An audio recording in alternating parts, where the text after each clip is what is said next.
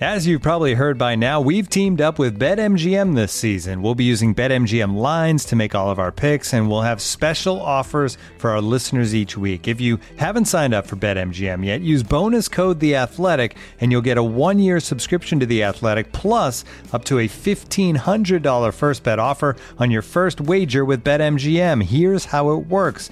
Download the BetMGM app and sign up using bonus code The Athletic. Make your first deposit of at least $10. Place your first bet on any game and claim your voucher for a one year subscription to The Athletic.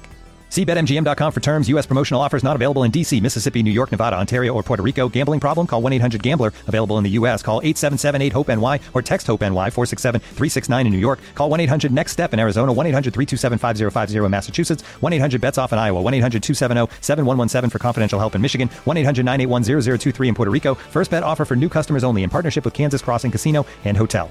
Don't forget, if you haven't signed up for BetMGM yet, use bonus code The Athletic, and you'll get a one-year subscription to The Athletic, plus up to a fifteen hundred dollar first bet offer on your first wager.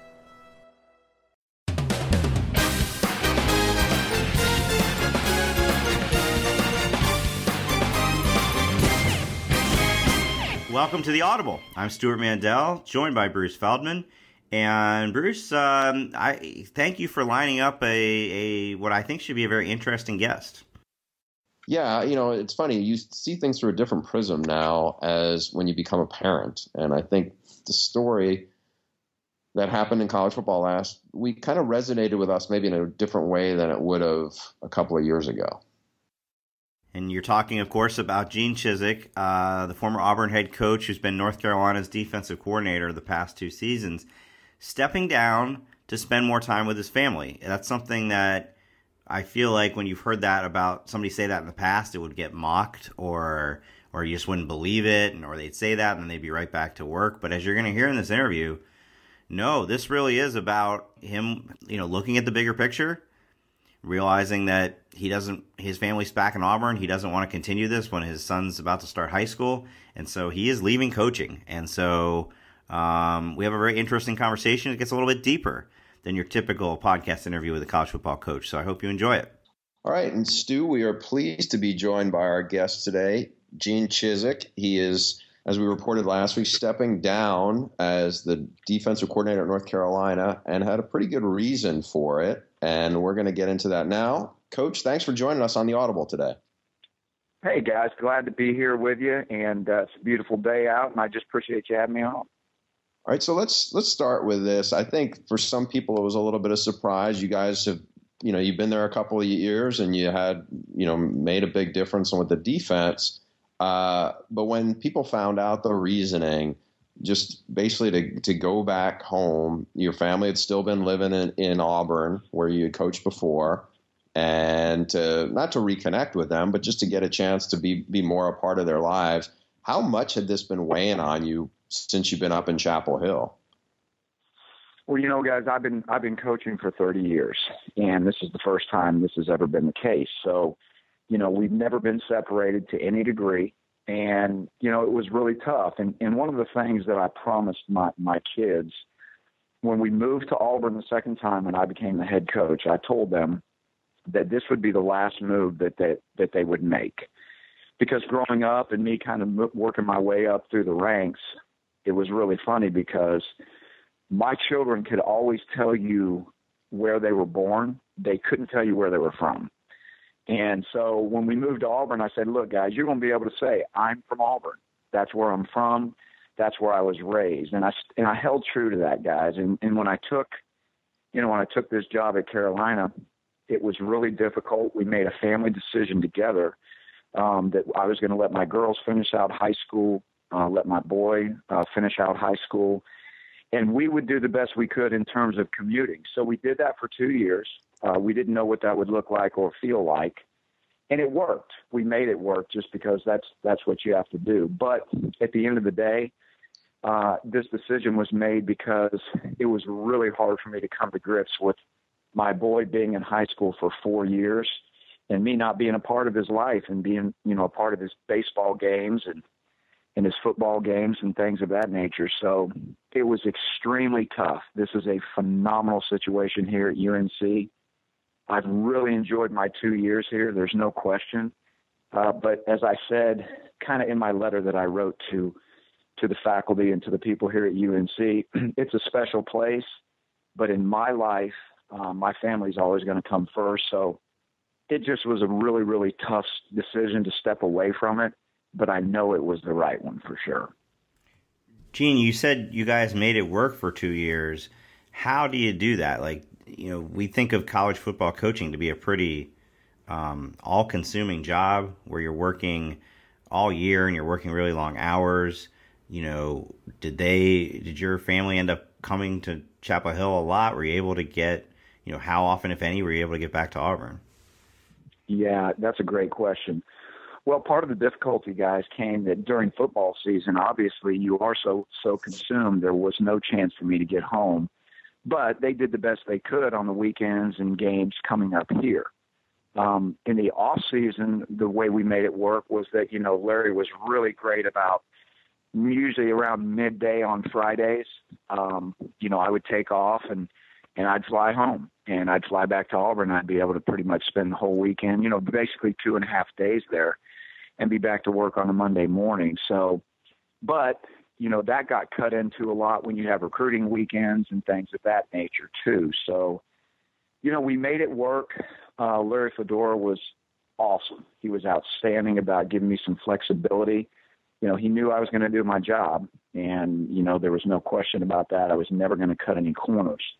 But pretty much every waking moment where I wasn't going to be consumed with either game planning, spring practice, you know, or the season, I was home or they were here. So, you know, we made it work both ways. They would come here, I would go home. Um, you know, just whatever part of the calendar allowed us to to do either one. That's what we did. And again, um, you know, it wasn't the it wasn't the the you know the best scenario in terms of us being around each other. You know, as I said in my letter, I've seen my boy play two baseball games and two football games in two years. Um, so when you need to be there for a lot of special events, that's when it became really really difficult. So you know, I just felt like, hey, you know, you got to put your money where your mouth is. You got to you got to talk the talk and walk the walk. And so, although it was an extremely difficult scenario to come to grips with, because this football has been a part of my life since I was eight, uh, and stepping away from it certainly was a was kind of a challenging decision. But again, you know, family's always going to come first. My kids are always going to come first. So we all came to grips with it, and we're all good with it. And uh, we'll just move forward and see what see what happens next. Hey Gene, Stu and I are both young parents. We have we have kids that are that are small, and so we're really in the just figuring it out stage. But I'm curious. You know, we both you know travel, and I was away. You know, my son is is young enough where he's just starting. You know, soccer. He's two, and he's out there. And I, you know, there's Sundays where I'm away because I'm traveling home from college football games. And there's a level of guilt from you know that you kind of process and everything. How much now that the decision is made and it's you know you're able to to move forward, is there a sense of relief? You're at a place obviously financially where you know that's not as much of a concern, I would imagine. But it's a is there a feeling I don't want to say of unburdened, but do you feel now of, uh, just this sense of relief that you know you can kind of do something that maybe you've in the back of your head you always wondered if you'd had the chance to do it or you know, and, and how will you fill that void of not coaching and having that grind of the job now, and you'll be home all that time around your uh, around your wife and around your your family now? Well, to me, those are all really good questions. Some of I some I know the answer to, some I don't. Um, you know, Bruce, it's going to be really interesting because um, to answer your question about do you feel like there's a little bit less, you know, a little bit less on your plate, a little bit of a, you know, kind of a just a take a deep breath and relax feeling. Yes, there's absolutely that. I haven't thought about a recruit in four days. I haven't thought about spring practice installation in four days. Um, and so, in that regard, yes, there, there's definitely been some sense of relief. On the other hand, there it's it's interesting because I don't know what what is next for me. Um, you know, I did some TV while I was out, you know, in the two years after the Auburn uh, situation, and, and I really enjoyed that. Um, it really kept me engaged in football, and which is again my passion and what I love. That's a hopefully a possibility at some point down the road if I, I want to go down that path. Um, you know, I'm going to be a full time dad.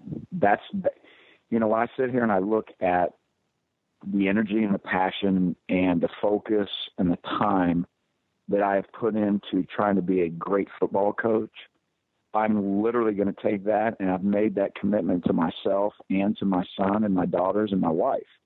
I am going to literally channel all that energy into them. And, and I want to be the best, uh, you know, whether that's me working the concession stand at baseball games and cooking hamburgers or just being there when he looks out and sees that his dad's at his games. And um, I'm going to do that full time and I'm going to do it the best I can do it. And, you know, I, I just want to be present and I, I don't want to be, you know, uh, a long distance dad. I just, that's not what I want to do. And, and you know what? Two years from now, when my son graduates high school, you know, maybe it, it goes down a different road. Maybe it doesn't. Um, my wife and I will do a lot of traveling. Um, but you know, guys, I will say this, you know, you guys talk about being young guys and trying to figure it out. I'm not sure you ever figure it out because I'm not sure that, you know, as as men, we all try to provide. That's what we're supposed to do. We're supposed to be providers for our family, for our wife and our children, and, and things of that nature. And just when you work hard because you guys want to be the best at what you do, I wanted to be the best at what I did you know, you're always going to have that level of, man, am I doing the right thing? Am I putting too much time into it? You know, I don't know that you ever really figured it out. I've been doing it for 30 years, and I always ask those same questions. But I think what where where the answer really comes into to much clarity, I guess, is when you know your heart is right. When you know that you're doing everything you can in those waking moments. Hey, you're going to have waking moments right now where you've got three hours off. Don't go play golf Go be with your kids, you know, and, and I tell young coaches that all the time. You know, you got to do what you got to do to put the food on your table to be great at your craft. But that's not 24 7.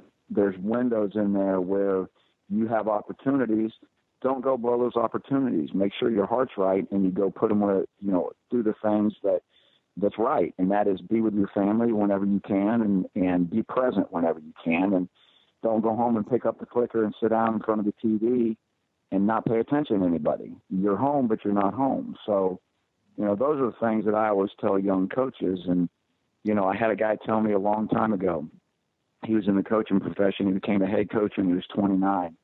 He said, Gene, I regret it because one day my wife pulled out a picture of Halloween and I looked at that picture and I said, who is that? And, and, you know, my wife said to me, that's your daughter. And he said, I've always regretted that. So that was a story that stuck with me from the time I was a young guy in my 30s, the guy that told me that. And I've tried to, you know, I've tried to live by that the best I, the best I can. So I think anybody outside of football who's listening to this right now would just feel nothing but respect and admiration for the decision you've had to make and how difficult that must be. But I'm curious the reaction you've gotten from uh, since this news came out from other people in the coaching world in the industry because like you said earlier gene you know men are expected to be the provider that's kind of the cultural norm but in, but more specifically in football uh, you know what i hear all the time is when when you'll ask a coach hey are you you know when are you going to retire or when are you going oh I, I can't i would never do that because i can't you know this is all i know this is all i know is coaching and you're expressing like a very refreshing um, view of life that extends beyond football. As you hear from your colleagues and friends, are they supportive? Are they confused? What is the reaction? it's been really interesting. The guys that I'm closest with have literally called me or texted me and said, I can't wait till I'm in a position to make the same decision. And then, of course, there's people out there that, you know, they're pretty you know, they were they were pretty shocked by it and things of that nature. But um, you know, I try to tell people all the time, guys, you know, that there's a huge distinction between who you are and what you do. And I, I spoke to the team the other night in the team meeting, and I wanted to address them and tell them why you know, I was I was not going to be at North Carolina next year, and I said, guys, you know, I said I want you to understand this about me, and you've been around me two years and probably have figured it out, but coaching football is what I do. It's it's not who I am. You know, I said I'm a husband and a father. Um, and look, there's nobody out there that's going to be more competitive. There's nobody that you know in this profession where football is more important to them than it is to me. There was nobody that was out there that was wanting to be better at what they did than me. Nobody. There's people that want to be as good, but there's nobody that was better. But at some point you draw the line between what you do and who you are. And I know who I am. You know, um, you know, like I said, I'm I, I brought three children into this world and my wife and I's job is to make sure that when they leave the house that we can put our head on a pillow at night and feel good about the direction we're sending them. And this was a decision that was based merely on that. Football coaching is what I do. If I want to get back into it two years from now, I can get back in. But at this particular time, there was no question what I needed to do for me to never ever look back on anything and have any regrets. And uh, you know, yes, financially, I'm in a scenario where I'm able to step away and do this. You know, money doesn't make you happy; it just gives you options, and that's you know what it's done for me. So, um, again, keeping the things that I know are the most important that I've said are the most important my whole life, it was time to walk the walk and do it. So some people are going to look on it and have whatever opinion they want. That's that's fine. But the people that are closest to me and the people that I know are Gene Chizik people uh, have all been absolutely outstanding, including Larry Fedora, uh, Bubba Cunningham, and the people that matter here too. Hey, Gene, I'm I'm curious. Just you you won a national title at Auburn, but also way before that. I mean, you were a hot defensive coordinator. You won the Broyles Award. I don't, remember if it was at Texas or Auburn, but I remember, you know, and you had success at both places running defenses. You didn't need to be a defensive coordinator the last few years. Obviously, you helped Larry and, and got made things better there. But any part of you regret that you didn't do this sooner? Um, no, not really, not really, Bruce. You know, I love the game. Um, I love the game so much that I wasn't ready to say this this was it. I wasn't even ready to. It, it, I'd flirted with it. I'd certainly flirted with it. Um, you're right. I mean, I'm not coaching because I'm trying to accomplish anything. I'm coaching because I love it and I love the impact. I love the challenge. I love the grind. I love to work. That's just the way it is. And I've told my wife that. She knows that. I love to work, guys. And not only that, I love to have goals set and try to achieve those goals. And that's just part of my makeup. Um, but I'm not doing this so I can go and win another championship. Obviously, wherever I go, that's what I want to do. That's the goal I set at that moment. But my life goal is not to go and win, you know, another third national championship. I've already been, you know, uh, one two. Um, so everything that I did was because I love this game. I love being around the kids. I love mentoring. I love coaching them. I love doing all of those things. I flirted with the idea of just staying in TV and, and going down that path. Um, but there was something that I felt like I had to get back and and get into this grind, you know, one more time. And and you know, I did it. And like I said, I have absolutely zero regrets. Uh, everything that I did was well calculated out, and um, you know, I had a phenomenal two years. But again, you know, it's it's time to change gears and, and go down a different road right now. As long as we're talking about uh, family and the impact on family, I'm just curious, Gene. You mentioned earlier, I mean, your family's still living in Auburn, and you kind of referred to the end end of your era, that your tenure there, as the situation at Auburn. You know, people don't under. I don't think people really, fans in general, know um, when there's a coaching change, how that impacts somebody's family. And you got you won a national championship. I'm sure you were the toast of Auburn at the time. My recollection of that last season is that it was very just a lot of negativity there. Um, what was that like for your kids and your family when that was basically three or four months of, I assume, they're not hearing very uh, kind things about their father? yeah, that would be a very diplomatic way to put it, for sure. At least, um, you know, what's really tough for a coach, guys, is that we sign up for it, um, and we know what comes with it. It doesn't mean that it's fun, and it doesn't mean that you know that you, you're going to like it, but you just know that that's kind of comes with the territory. That's where it becomes very conflicting as a father. Um, when your kids are really subjected to you know some some things that potentially can happen in this profession and you stay in this long enough sooner or later it's going to happen to just about everybody. I mean just go down the list. Mack Brown bobby bowden i mean you can go down the list. And it's really sad that the kids have to you know endure this because they didn't sign up for it. And that's what really really is conflicting and tough. And my number one goal that whole season in 2012, when things started to go south, was protect my family, protect my family to the point where I even went to their schools. And I said, and I met with the administrators and said, I want you to absolutely keep your, you know, keep your eyes out um, for not just my kids, but every kid's that is in this school whose father works over here at Auburn for me. And I, I went there and I, I, I had a meeting with them and I told them, that is absolutely not going to be tolerated. So please keep your, and they were phenomenal about it, but they don't sign up for that. And that's what becomes really, really tough. Now, two years old, you know, two years earlier, they're the talk of the town and the toast of the town, right? But we understand that's how football works.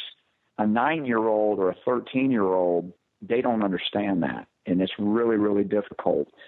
But I'll tell you what, my, my kids, um, like most, are extremely resilient. They surrounded themselves and cocooned themselves in with their true, true friends who were just great, great, you know, um, friends and comrades of, of my kids. And that's who, you know, that's who they clung to. And we weathered the storm and they're as happy as they've ever been. Um, they're so glad we stayed uh, to the point where my own daughters, my twin daughters are, you know, they're freshmen at Auburn right now. So, um, you know, it's it's tough sledding at times. Uh, it's it's an incredible lifestyle. Um, it's really always interesting and always fluid and moving, but um, but that's part of the that's part of the game that really is uh, is kind of a shame. But it comes with the territory, and your kids learn to deal with it. And my kids have really become better for it, I guess you could say. Yeah, when you're talking about that, I'm thinking of conversations I've had with the kids of uh, coaches I know sometimes, and it's it's pretty sobering because it's people are cynical and they'll be like, oh, oh well, so and so coach makes you know X million dollars a year, as if because of that, you know, everything else is like you know should roll off the kids' backs and everything's back, you know, just I don't know. I, I, just hearing it kind of, I can only imagine what that would be like, especially when you're in a small town and where football. Well, yeah, you're exact. You're exactly right, and I'll tell you what. What really becomes frustrating says that's exactly you just hit it on the head. Because you make X amount of money, and I don't know where the cutoff is, but you know what I mean. You because you make X amount of money, then you should be able to deal with it. That's what you get. That's what you get with it. Well your kid ain't making a dime. Your 13 year old isn't seeing any of that money. You know what I mean? And they're the ones that are taking the brunt of it. But it's funny because you're right. People are very cynical about that. And of course, the first thing out of their mouth is, well, you know, so and so makes this many, you know, this much money. So you know what? That comes with the territory. Too bad. And his kids too. And unfortunately, those are adults saying that, and it trickles down from them to their child in the home, and then they carry that to school that's how it works. And you know, it's unfortunate, um, but like I said, my kids and I grew so close and so um, just an unbelievable bond because we literally at young ages had to constantly have these conversations, and it wasn't just when I got to Auburn. Um, we've been having those conversations since these guys were five and six years old, and you know, I just think you know now they're 19, and you know, two of them are 19, and one of them 16 They've been to these conversations. They've become a little more worldly because of it. And I really feel like that's going to really provide them with, you know, a great sense of big picture, you know, in life. And they, they, they get it. They understand it. And, you know, at the time it's hard, but I think that they'll gain a lot of value out of that um, because they had to go through it and they understand it. Well, Coach, while we have you on here, we wanted to hopefully get pick your brain a little bit and get your expertise on some, the, the NFL draft is coming up, and you just uh, spent two years practicing against a guy in Mitch Trubisky who is now being talked about as possibly the top quarterback in the draft. And frankly, people that don't follow college football that closely probably never heard of him before this season. So, um, tell us why. You know, what what was your observations? Uh, you know, seeing him up close like that, and how he was able to make this ascension.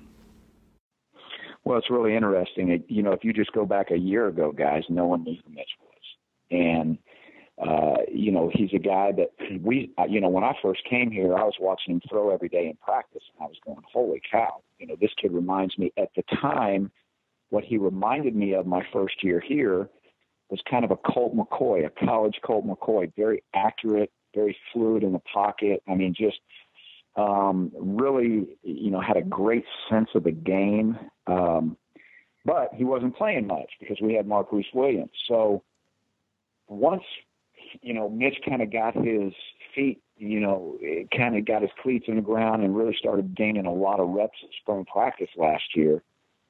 Some of the throws he was making and some of the things he was doing, I was going, wow, wow, this this guy really has a chance to be special. Well, you never know what they're going to do when they're the starting quarterback because there's a whole big difference between a guy that comes in a few times a year and relieves or you know has a good showing just in you know and we've seen that with quarterbacks. They go in and they play for a quarter here or play for a quarter there. You know, they look like Superman, and all of a sudden when they get the job, you know, it's a whole different deal with the pressure and all the things that we know come with it. This guy never flinched. It was amazing. From our first game on, I thought Mitch was at, he did everything that he did in practice. He was accurate. Uh, he had, you know, a real quick release on the ball his decision making was great. And see, in football, everything comes down to the quarterback position in terms of how fast can these guys make a decision and release the ball. That that's what it is. Now, obviously, you have to have some arm strength and accuracy. We get that, but you can have accuracy and you can have arm strength. But if you aren't a decision maker that can have a quick release and get the ball out, it won't matter because the balls are going to get knocked down or picked off. So he kind of had a combination of all those things. He was a really, really uh, talented guy, but he was really smart. He had a very foot, very high football IQ to pick all this stuff up really quick. He had the quick release, had the great decision making, and was extremely accurate. And when he got into the games, it was just like practice for him. And so, as the games unfolded, I, you know, I saw a guy grow into a definite NFL draft pick. And then, of course, as we started getting closer to the end of the year, you know, his stock started rising. So um, I think he's going to be a tremendous uh, NFL quarterback. You know, I think the thing that'll be challenging for him to a degree is that he's only played one year of college football. And if you go back and track all the quarterbacks that have literally only played one year in college football, you know, Cam Newton's probably one of the few that have come in and, and been able to, after one year of college, been able to be that productive in the NFL. So he'll have his challenges for sure, but he's a quick learner. Uh, he's got great football IQ, and, and again, I just think he's a really talented player. Coach, you ended up on our podcast where Stu and I have argued a little bit. Uh, my feeling is it's a clear number one of the, by far the greatest player that has played in college football since I've covered the sport. It's about this 20. is not going to be an objective opinion here. I, I, not... I, see where it's going, guys. Right, I got it. All right, so to me, he's clear. You know, you basically coach the closest thing we're going to see to Superman in college football, but you also last year uh, coached against a guy who did some remarkable things and left Clemson with a national title. I'm not asking you to compare because Cam's six six, Deshaun is six two. There's there are lots of differences, but in terms of what they meant to the program, you got to see what Clemson did. Uh, what impressed you the most about about Deshaun Watson? You know, after not just preparing for him and playing him. But you know, you're in the ACC to see what what that program has done and, and what he what he led them to. Well, first of all, I think that he has brought the, he obviously surrounded by a, a lot of other very good players, but he's the marquee guy. So we can spend it however we want to. Deshaun Watson's name is tagged with the Clemson Tiger Paw. That's just the way it is, and he has brought the brand back. He really, really has. And you know, they had Tajh Boyd before him, who was really, um, and we played against him as well, and he was really, really good in his own right. But this guy's a difference maker. This guy, um, first of all, he is the most competitive.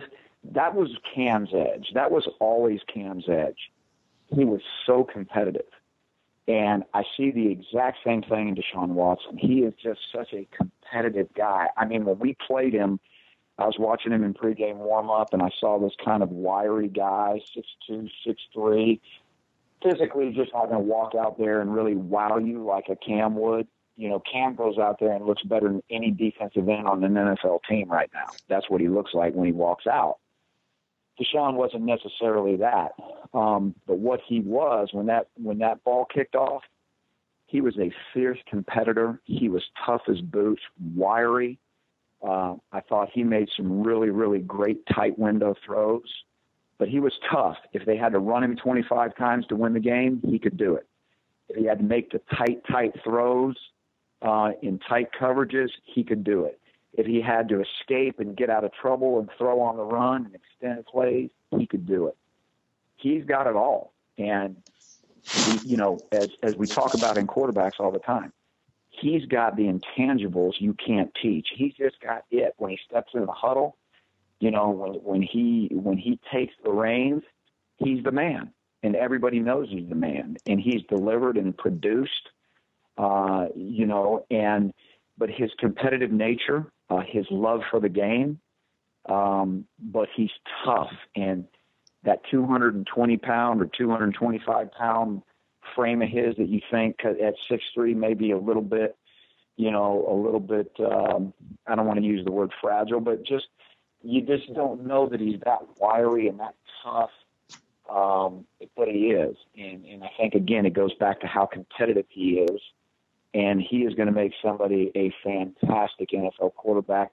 I see him again, not size wise, but I played against this guy enough to know, but and seen him enough, but Dak Prescott is kind of what I see Deshaun being a guy that comes in, he's a football guy, he picks it up well, uh, and, and becomes successful early in his career. I, I really believe that in, in what I've seen, you know, with Deshaun in the last two years. Where I thought where this was headed was he and I had to do this top 50 players of the past 50 years, and and he had Cam a lot higher than I did. Not because I don't think Cam was awesome, because he only played one year. I thought you were going to bring Cam's coach into the debate, which just would not have been fair. No, no, I I don't mean to force him into that. I think we we know he and I are on the same side of the argument. You're on the wrong side of the argument. Uh, well, I can't really defend that right now. Um, well, Gene, we can't thank you enough for coming on. This has been really interesting and obviously getting into a topic that I don't think most fans generally get to hear about with a coach's life. So we thank you very much for coming on and obviously wish you the best of luck uh, at this next stage in your life. Well, I appreciate it, guys. Thanks for having me on. And uh, listen, if you uh, if you get bored and need another guy on, just call me at any other time. I'll come back on. All right, Coach. We appreciate it. Thanks for joining us. Appreciate it, guys. All right, Bruce, we'll get back to the podcast in a minute. But first, I believe you want to tell us about an exciting sponsor. Stew, for decades, one big razor company has relentlessly increased prices and reaped immense profits at the expense of their customers. How dare they, Stew? How dare they? I know, but those days are over. Harry's knew there was only one way to ensure quality, so they bought their own factory. By taking less profit and selling directly to you over the internet, Harry's offer their blades at half the price. Only $2 a blade compared to the $4 or more you pay at the drugstore. That's a pretty good deal, Stew. It's a great deal. I know. Harry's razors include everything you need for a close, comfortable shave weighted, ergonomic handle, five precision engineered blades with a lubricating strip and trimmer blade, rich lathering shave gel, and a travel blade cover. What do you love most about shaving with Harry's? Stew, I'll tell you.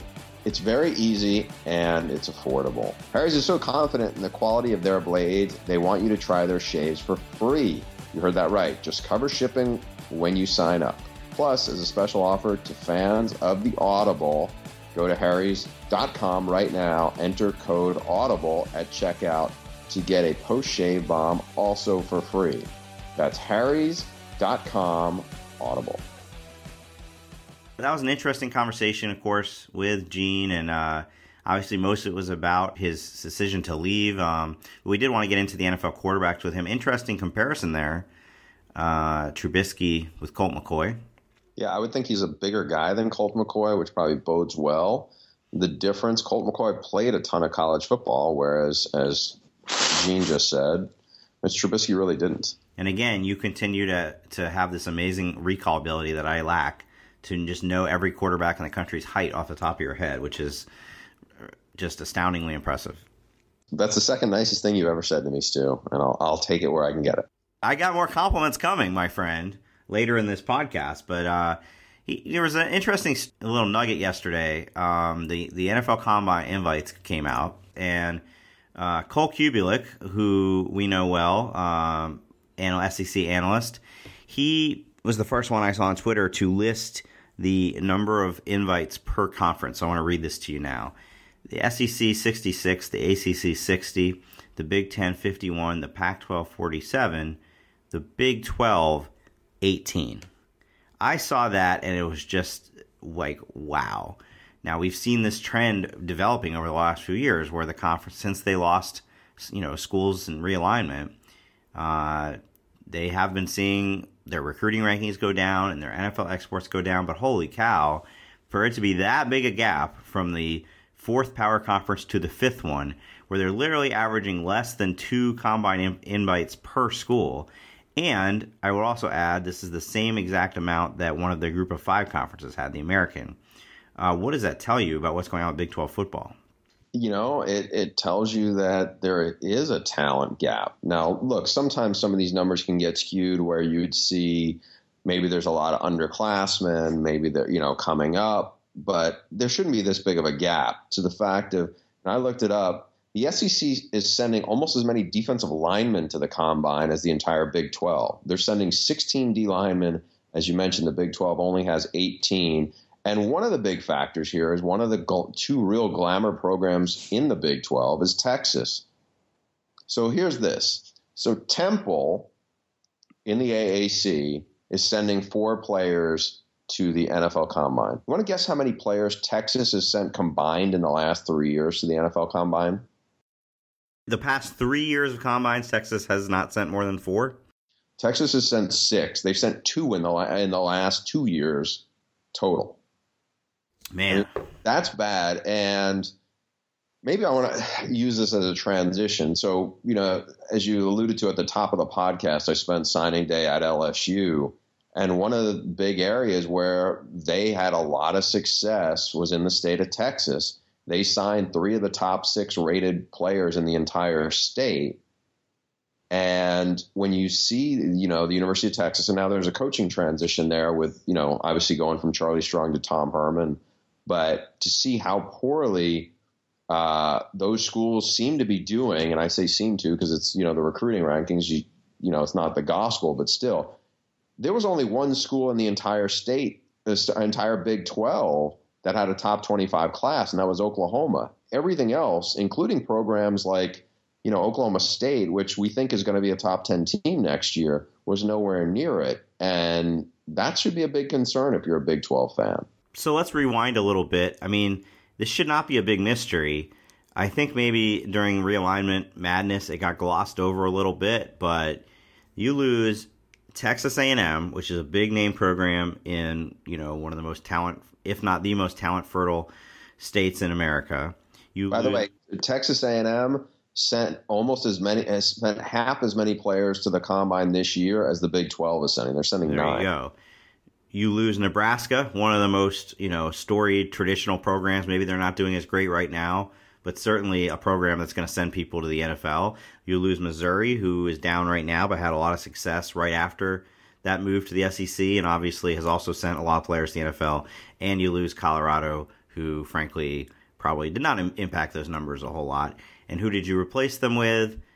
West Virginia, I believe, aren't they putting the most out this yeah, year? Yeah, they had five. Yeah, yeah. So West Virginia doing its part, but but you know you're you're then taking a, a TCU, and then that's it. You got ten instead of twelve. So I, it's not entirely surprising the numbers would be down, but for them Shouldn't to be be this far down. this far down, I think is really first and foremost a reflection of what's happened at Texas.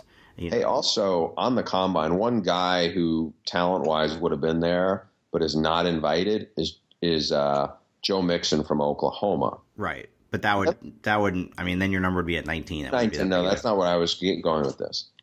To me, it is a awful look from the NFL that they, you know, I don't know if they can spin it as some kind of punishment that they're not sending players with these domestic violence histories to the combine.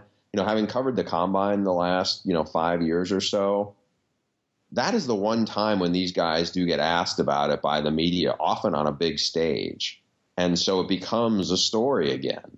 And the way that the NFL, it's almost like it won't become a headline in Indianapolis is these guys won't be there to answer those questions. Oh, interesting. Okay, I gotta be honest. I had not thought about that. So you you're saying, okay, I, I guess I just hadn't been paying that close attention to it. When when I saw that that they weren't allowing those kind of players to come to the combine, the players with those um, Baggage. ba- baggage. But what isn't there a specific? It's if you've been convicted of a violent crime, right? Or is it Yeah. any anything? Right, but when we're talking about these again, and it doesn't necessarily have to be the worst of the worst, you know, like what we're talking about. I mean, the case of Manti Teo, you know, was the catfishing story. Right. But what I'm saying is, I guess I naively thought that this was driven by uh, that they don't want these teams to draft these guys, so they're not going to send them to the combine. And you're saying you think it's more literally about publicity and not wanting the media to write about those stories that week. Correct. I mean, I, that's where I think a lot of it is rooted in. Well, I'm pretty cynical about the NFL's motives in general, so I'm going to have to say that you're right. Yeah, I mean, it's just to me a really bad look. So, what does that mean for Joe Mixon? If will he? I assume he's going to still work out at Oklahoma's pro day. Will that be the only chance teams get to see him? Well, I, they can do private workouts. I mean, you're talking about a first round talent. But are teams going to go out of their way to go to a private workout of a guy with that that big a baggage? I think they will. I don't buy for a second, by the way, the people are saying he's not going to get drafted. Of course, he's going to get drafted. Probably not in the first round, but somebody's going to look at that tape and go, "We got to have this guy." And they're going to talk to Oklahoma's coaches, and they're going to tell them that he's a changed man, and and that'll be that. Yeah, I mean, eh, he's such a good receiver, and he's a big physical back. I mean, he's got really good feet, but he has serious amount of baggage. And and look, we've talked about this. The Oklahoma fa- uh, staff, I think, will vouch for him in a big way. But you know, he's what he did was something was something very awful, and whoever drafts him has got to own that. Getting back to the original point, you know, the Big 12 did have a lot of underclassmen. They do have a lot of guys coming back. And I think you saw at bowl season a little bit of a taste of how much better that conference could be this coming season. Uh, I think there's going to be, you know, whether it's Oklahoma State, who I think could be really good, Oklahoma, K State. I assume Texas will be better, but we've been saying that for a few years. Um, West Virginia, you know, I think they'll have a lot of good teams but that doesn't take away from the long you know i just still think the longer term trends are very disturbing. I mean this is a conference that is just not competing in recruiting and talent development with the other power five conferences. And and that's gonna you know how do you so many of these schools so many of these coaches sell uh, you know how do you what's the number one thing that you sell to the four and five star recruits? We can get you to the nfl then they're going to see these numbers and and I'm sure that the rival coaches from the other conferences are going to make sure they see these numbers, and they can't really say that that's the case. So um, it's it's deeply concerning if you're the Big 12 going forward. They're still going to make the money, they're still going to get Power Five money, but uh, it's going to be harder and harder for them to compete. And frankly, this is why I thought they should have expanded. Um, I know that people will say, well, those schools didn't none of the schools out there would have increased their TV value enough or whatnot, and that's probably true. But um, there was a direct hit to the Big 12 when Texas A&M went to the SEC in terms of Texas state of Texas recruiting. And so I think you got to find a way to replace that, whether it had been adding uh, USF and trying to get into Florida or adding Cincinnati and trying to get into Ohio. Some people are cynical about that or skeptical. Uh, what, what effect would that have? But, you know, we were just talking the other day about Michigan setting up shop in New Jersey. You know, I definitely think that there's there is a direct correlation between okay, this state is now a Big Ten state or a Big Twelve state, and suddenly recruits are more interested. Yeah, I don't know if I would go as far as you're going, but you know, you add Houston, that would that have helped a little bit? I, I just think that it comes down to they're not recruiting well enough and getting the kinds of players, especially on defense, that they need to get. I mean, West Virginia has five. Uh, you know, they were they've done well, especially with junior college players, which is something you know years ago K State was doing that. But I just feel like that's the area where it's hurting, and you know, some of this I think is cyclical with with Texas being down. My guess is a year from now, or at least two years from now, Texas is going to probably send a half dozen guys to the combine because that's how well Charlie Strong recruited. It's definitely about Texas being down because, as you know, the brand name programs always dominate in recruiting, right? So, I mean, it's just not realistic that Texas Tech or uh, TCU are going to suddenly start recruiting top 10 classes.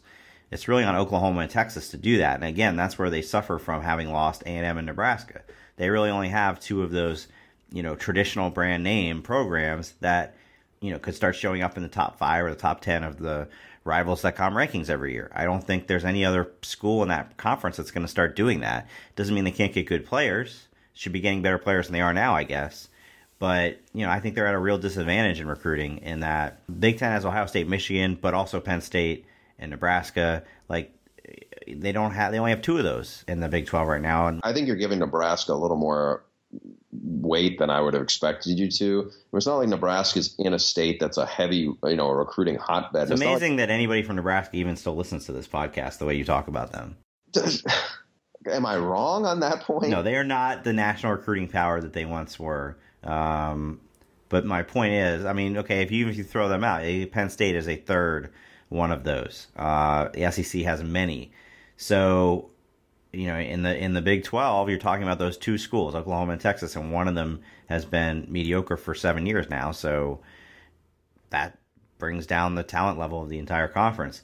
Speaking of recruiting, uh, your story just went up. We we kind of uh, cryptically alluded to it when you were MIA on signing day. Meat Market 2.0. You spent signing day signing day week at LSU with Coach O. Tell us about it. Yeah, so as you said, Meat Market 2.0. It's it's 10 years since I, I wrote Meat Market, and I figured this would be an interesting you know project to jump into. So people have asked me a lot, probably more than any other thing I've ever worked on. You know, would you ever do a sequel to that? And I didn't. You know, a I didn't think that I would get the access. I also didn't think I would have the uh, the energy to sit there and and do that for a full year or anything like that. But I wanted to kind of get a sense of it and see where how much he's changed and how much his situation has changed. So that's how it came about. Um, you know, and it was it was an eye opener from from the, basically the moment you walk in their facility compared to what I remember at Ole Miss. Um, in terms of the caliber athletes, they were recruiting some good athletes and some a few great ones at Ole Miss. But you know, you just it was a different kind of kid that they can get in with at LSU compared to what they could get in at Ole Miss. And so to see that every step of the way, but it was still a lot of drama. Um, you know, they got when I for the three days to signing day, you know, they had a half dozen to to ten guys who were they were kind of like really up in the air about, and to watch how those how some of the the assistants kind of ride this emotional roller coaster is pretty riveting to, to, be, to be in the middle of. Sure. so I said I had compliments waiting for you. I think this story is fantastic. I think everybody should read it. You just don't see this deep a dive into the behind the scenes of a recruiting uh, operation as you will in this article. I mean, pretty much, um, I, it seems like almost every assistant is mentioned in here, uh, and then some of the you know non assistant coach personnel. Uh, they is that unusual to have a guy whose title is general manager? It is. Now that kid, it's funny. I was a kid. He's 31. Um, Austin Thomas and USC and Tennessee. Tennessee fans may remember him. I mean, his story is interesting, but what what jumps out at me is when I when I worked on Meat Market, Orgeron's right hand man was a guy named Kent McLeod. He is one of the smartest people I've ever you know been you know met through college football. He's now on the Duke staff. He's a Cutcliffe guy. Um, he was the in-house recruiting coordinator. Now he may have had a different title, but that was kind of what Kent did. His recall and everything was was re- remarkable. Kent looked like a golfer. You know, he had a math degree, He wasn't a college football player. Austin Thomas reminds me a lot of Kent in a lot of ways. You know, he's he's son of an orthopedic surgeon, grew up wanting to be, you know, Kent I think wanted to be an NFL scout. Austin wants to be an NFL GM, and they got thrust into into opportunity to really have a lot more um, a lot more responsibility than probably most people would have ever thought. And they respond well. Now that austin ends up because their their defensive line coach Pete Jenkins is 75 and and they were able to manage it where because he couldn't travel for recruiting Austin ends up recruiting. And he ends up going back to his home state and landing a five-star defensive back who was already there. And and the top inside linebacker in the country Jacob Phillips who they flipped from Oklahoma so you know you kind of see how you know sometimes how smart some of these guys are and how uh, I think a lot of them, in the case of Austin, I think grew up out of the out of the rivals slash two four seven scout.com kind of world. You know, oh, I read that and it was interesting because this is something I've talked about and written about where I feel like recruiting, running a college program in general, but recruiting in particular, is not the skill set needed to coach defensive backs technique is not the same as the skill set to be this to organize this massive operation where you're recruiting hundreds of kids and sending assistants on the road and whatnot. And so I like it. I like that he has this guy. I think every program in the country should have one. You don't have to have played college football. You got to be like his title says. You got to be the general manager of the football program. Now, I think there should be a G, an actual GM that's above the coach, but that doesn't seem realistic. So in the meantime, yeah, I think it's great to have somebody like this. Well, one thing that I, you know, as you're saying, it kind of it didn't dawn on me till right about now. You know, one of the one of the things you, you sometimes hear in the media oh, is, "Oh, did you play in the NFL? Did you play college football?" Like I think Orgeron leans on Austin Thomas about as much as he does anybody he works with as a recruiter. I'm not saying you know, you got Dave Aranda there, who's a, you know who was a huge recruit for him, and obviously Matt Canada. But in terms of the recruiting aspect, well, Austin Thomas, much like Kent McLeod, it wasn't like they were former SEC linebackers. You know, they learned how to evaluate. I remember, you know, Kent told me he learned from a, a guy named Rick Petri, who was a like a, law, a career defensive line coach, who showed him.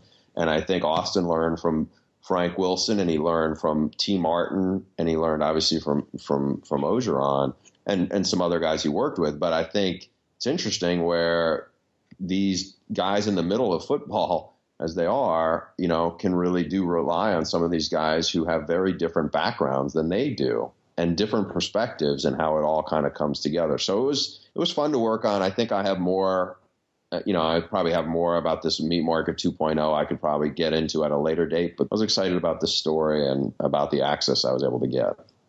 You know, Paul Meyerberg from USA Today had a story close to signing day at Northwestern a group of students started basically an analytics, um, some analytics software for recruiting, where you're plugging in all the information from all the recruiting sites.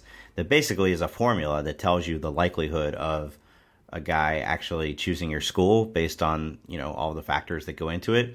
Um, and that Northwestern program now uses it, and it helps you be more efficient in terms of like not wasting your time on guys that you really don't have no chance at. And again, those are college students that don't play college football. So uh, I think you're seeing the evolution of this into the massive enterprise that it is. It's crazy too because it's it's a little bit like it is relationships. It's like the girl you like, you don't call too much because you don't want to scare her off or whatever. It like you know who's who you talking to, who's talking to you, who's, who's calling back. Uh, I mean, to watch these conversations play out in real time. You know, Marvin Wilson, who ended up at FSU, was the guy they thought was probably the top player in the country, you know, and they had a good relationship with the mother and the brother and felt like they had a good relationship with Marvin. But at one point, Marvin says, Hey, just give me some space. And I don't think, I remember they probably not had talked to him for like you know three days, and they you know that sometimes recruits say that and they you know they're they're comfortable with you and you end up they end up signing with you on Wednesday. I think that's what happened with another linebacker they got. I cannot imagine having spent a year calling, direct messaging, texting, getting on a plane and visiting the kids home. Um, in some cases, multiple times, going out to their high school. You know, a year of this in pursuit of one kid, only to have him, only to have to watch on television to see if he's going to put on your baseball cap, and then he doesn't. I just that's got to be. I can't even imagine the. I, I guess these guys are used to it and they just move on, but it seems like an incredible investment of time to end up not landing the kid. Yeah, and as like we talked about this when I was in Baton Rouge, you know, he remembered my time around Ole Miss. He was like, you know, they they stressed and and he was worn out for Joe McKnight. You know, ESPN had the top player in the country, and it was like the year before they signed a three star guy named Dexter McCluster, who actually turned out to be a better player in college than Joe ever was. You know, it's like you can make yourself crazy over these five star guys, and you don't know. You know, you could look at the board and go, okay, who do you think is going to be, you know, the sleeper in this class, or who do you think is going to be that? And you just never know. I mean, the best player Ed Orgeron probably ever coached at Ole Miss was a Tennessee kid who Tennessee never didn't want. That was Patrick Willis. You know, it just it's weird how that stuff kind of can work out that way. I still can't believe the Joe McKnight tragedy. Like when you said his name, it just kind of like my heart fluttered for a second because it's just so awful. You know, like they just indicted the guy for murder. Um, you know, this is a guy we all watched in, at USC, and and frankly, I felt like I knew about even before that because of Meat Market. So um, yeah, sorry, just that hit me for a second. Um, oh, one other thing from your story I wanted to note. Since I'm the one always defending recruiting rankings, you're always the one shitting on them. Uh, I feel like I got shitting on them. I'm trying perspective. I feel like I got a little bit of validation from the fact of from the scene where they're starting to talk about 2018 recruits, and they literally have the 247 sports rankings up on a board. Yeah, I mean it's it's it's the same thing you would have on your computer if you call up 247 Sports and like their Louisiana rankings and then projected it on the screen. I mean that was now that's not their rankings, but that was kind of the de facto checklist of hey, what do we know about this kid? What do we know about that kid? And has that has that changed since Ole Miss? Like, did they use those rankings at all in, the, no, in ten years ago? So at all. This, to my best recollection back then, and that was 2006 it was okay. We they know who was a four star, who was a five star, but they also you know that I, I, remember they got bonuses by how high their recruiting class or how many you know whatever they signed. Um, but as it relates to this now, again, I don't think they take the rankings as as gospel, but I think they use it as a as a way to to cross check. Yeah, you have to because your fans would be um, furious if there's a four star in your state that you're not even recruiting. Yeah, I mean, and, and having towards that end, I mean, I knew this going before signing it. It was there's a couple of kids, and this goes for the 2018s. Like there's there's one kid you why they watch film on him, and they think he's awesome, and then there's another one where it's like, why is this kid so? Why are all these other schools recruiting him? And to, you know, this isn't in my story, but I probably would be in something bigger. Uh, you know, remember that story about the Alabama recruit who ends up you know, he commits on Bleacher Report and then he gets gray, green, gray shirted. Yeah. So at one point they get a call from somebody close to that kid about are they interested? They put the film in of him they have, and his film isn't very impressive. And I remember Orgeron said, you know, I watched this kid in the I think it was the Army All American one of the high school All American games. I was like, this looked like a different kid than what we have on film, and he was like, he's he's a lot better than what we thought. But you know, I still when they looked at it, I was like, okay, is he but good enough for us to jump in and change what we think. I mean, again, this comes back to he's not at Ole Miss where you know you take the kid who's like got some big offers as opposed to now it's like we could save this scholarship because we're at LSU. We probably will get a better kid next year. Uh, is is kind of the attitude on some of these things. So yeah, go to foxsports.com and read that story. Go to Bruce's Twitter account if you uh, need to see the find the link. And um, next episode, we'll be answering your emails. So send them to the Audible Pod at gmail.com. I also assume, Bruce, that at some point we will have an hour long discussion about the rise of Northwestern basketball. Maybe that'll be next episode as well. uh, after that triumphant win at Wisconsin last week. I watched the end of that. I, I, didn't realize it was live on Big Ten Network. It was one of the few things that was on at that point in the day. I gotta tell you, that was surreal to watch. Like, that is not a game that Northwestern basketball would have won at any point in the 23 years since that I first, you know, became uh, associated with that school. Without their leading scorer to go on the road and beat a top 10 team and, and kind of do it with swagger this really is a new day, my friend, and uh, it's all signs lead to the fact that it's going to end up with a very happy selection Sunday. So we'll get into that on the next podcast. All right, that's one to, way to tease it still. And uh, as always, if you enjoy the Audible, please subscribe. iTunes, Stitcher, Google Play, and wherever you get your favorite podcasts. We'll see you next time.